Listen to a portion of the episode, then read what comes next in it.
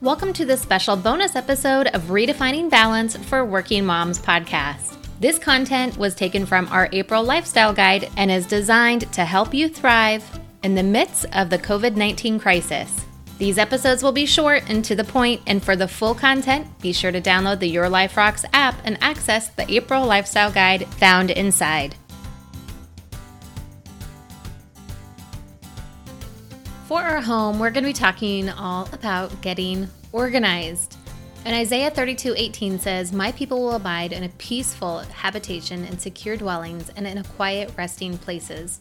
Okay, friends, now I know that we talk a lot about home organization on the podcast and everything else because it truly is something I think we're all always working for. Now, I have to be honest, I am a stress cleaner. I like to clean. I like to get rid of things. I get excited about getting rid of things. And yet, I still have clutter in my house and things are not as clean and organized as I wish that they could be. So, I'm using some of my extra stress that I have right now to tackle some of the home organization projects that I always wish I had time and energy for. Now, there are three things to consider when it comes to getting organized. Number one is removing the clutter, and I'd always define clutter as things without a home. Number two, making it clean. And number three, creating systems. And the systems are important because these are the systems that will keep things organized. After you've already spent the time, like taking time to organize and clean everything up, the systems will help to maintain that. So let's first talk about when you are decluttering. Now, there are three main things to think about when you're decluttering. And I'm actually in the middle of creating a course all about this for Inside of Life Balance membership. You know, when we talk about Life Balance membership, there are a number of courses in there, things like a seven day audio course designed to give you immediate relief called Clear the Chaos. We have a morning routine course all about helping you design a morning routine that sets you up for success. We have a menu planning course, and of course, the backbone of all of the courses, the Life Balance course, which teaches you the main system to help you create balance, however you define it, in your life. Now, our home maintenance course will be added hopefully midsummer, and I'm really, really excited about it. So, when you are decluttering, there are three things you want to do. Number one, get as simple as possible. That means take away as much as you can. Sometimes when we go to start decluttering, it just becomes like a decision overload on what needs to stay, what needs to go. And honestly, the harder we make things, the harder it's going to be to actually get traction and get things where you want it to go. So take away things as much as you can. You can always add it back. Give yourself permission for that. So when I'm organizing, I like to start with a garbage bag, a donation box, and an I don't know box. Now, some people will tell you, and even on some organization projects, I will tell you to touch things only once. But when you're tackling an area that really needs to be decluttered, it can be hard and overwhelming to only touch things once because, especially if the rest of your house is not organized, and when you pick something up to put it away, if it doesn't have a home, what do you do with it? So, this is why I like to have an I don't know box. It'll give you an opportunity to put things in there that you're not sure you want to get rid of, you're not sure where it needs to go, and you're just not even sure what to do with it. It can go in the I don't know box. Next, as you're going through everything, think about the purpose of the space and remove things that don't serve that intended purpose. Sometimes we get so hyper focused on the object itself when really we need to be focused on how that area serves us and serves our other members of our family. And number three is to be realistic. If you think you might be using something in the future and you're wanting to hang on to it, you have to be real with yourself. Are you really going to use it? Are you really going to wear it? How long have you been saying that you'll use it and you haven't? Release yourself from the expectation of someday and release the clutter. Now, once you've gone through the clutter, it's time to clean. Now, right now, it can be hard to find your favorite cleaner, but you can totally make your own. Now, I know I'm a little bit late to the game to the essential oil thing, but I am absolutely loving exploring essential oils for cleaning. Now, my go to homemade all purpose cleaner that I make in a glass spray bottle is half a cup white vinegar, fourth of a cup water, two tablespoons baking soda, and 10 drops of an essential oil.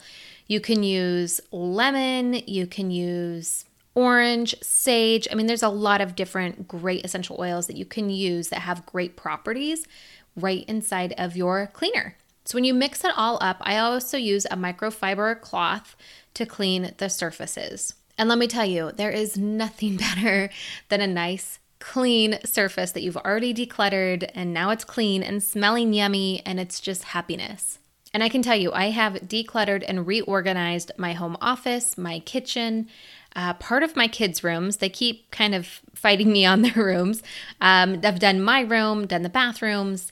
This is really something that, again, brings me great stress relief, and I'm happy to share some of these tips with you. And the third step that we talked about after we declutter, after we clean, is the systems. Now, I'm not going to give you a whole lot to do with the systems here because this is the hardest part of the three. Truthfully, it is all about your habits, and it's not as simple as just a couple tips that I could quickly share with you. But not to worry, I'm not going to leave you in a lurch. The best way to create systems is to observe the systems and habits you already have and see how they're serving you or sabotaging you.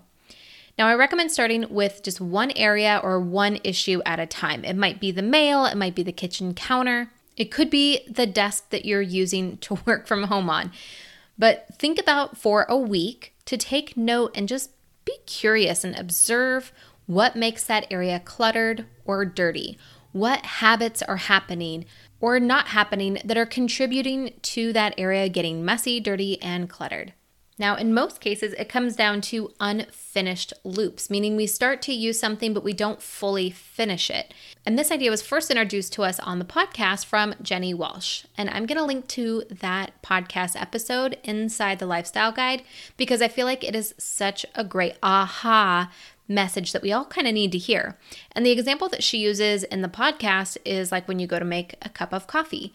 So you get out the coffee, you get out the coffee maker if it's not already out, you make the coffee, you drink the coffee, and then what do you do with the cup? Do you just leave the cup on your desk? That's an unfinished loop. To finish the loop, it would be to wash the cup and put it back where it belongs.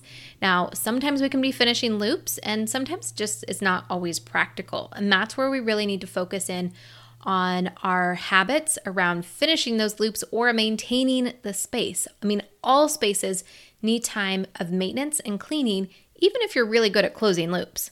Now, I know that this time that we have that we're quote unquote stuck at home is precious. Some might not use the word precious, but I'm going to use the word precious because it's a great reminder of what our house is.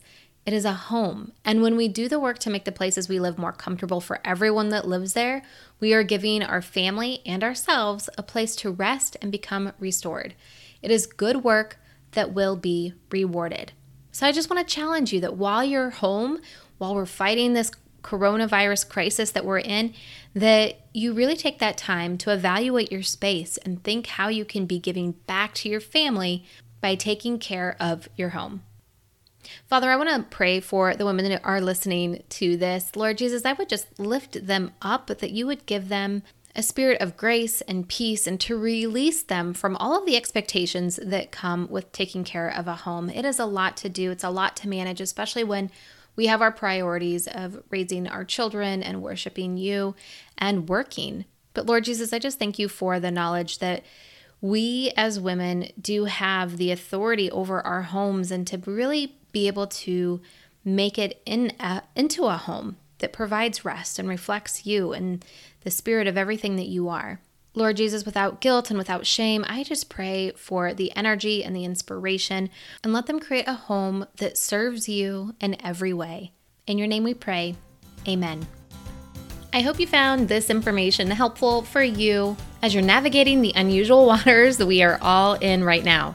Be sure to download the Your Life Rocks app for more tips and inspiration. And until next time, keep building a life that rocks.